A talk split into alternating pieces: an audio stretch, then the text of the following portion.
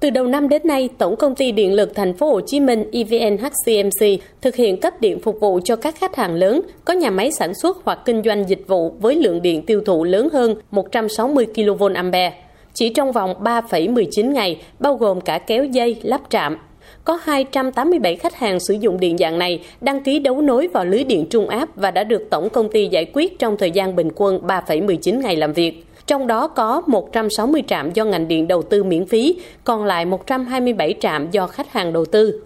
Trong nhiều năm qua, EVN HCMC đã cải tiến quy trình cấp điện cho khách hàng tùy vào nhu cầu phụ tải, Cụ thể là bằng hoặc dưới 160 kVA sẽ kéo lưới điện hạ thế để cấp điện và trên 160 kVA sẽ đầu tư trạm biến thế riêng. Theo đó, ngành điện sẽ chủ động thực hiện và chịu toàn bộ chi phí, không bao gồm khách hàng mua điện trong lĩnh vực kinh doanh bất động sản và khách hàng chỉ thực hiện thủ tục duy nhất là đăng ký cung cấp điện. EVN HCMC đã đẩy mạnh phân cấp cho đơn vị xây dựng cơ chế đầu tư và lập thiết kế mẫu cho các công trình đường dây trung áp và trạm biến áp, cải cách thủ tục thực hiện và đặc biệt là thực hiện nghiêm chế độ một cửa trong mọi giao dịch với khách hàng. Việc giao dịch với khách hàng được thực hiện công khai, minh bạch về trình tự thủ tục. Khách hàng chỉ cần đăng ký qua tổng đài chăm sóc khách hàng theo số 1900 54 54 54 qua các hình thức email cskh.hcmpc.com vn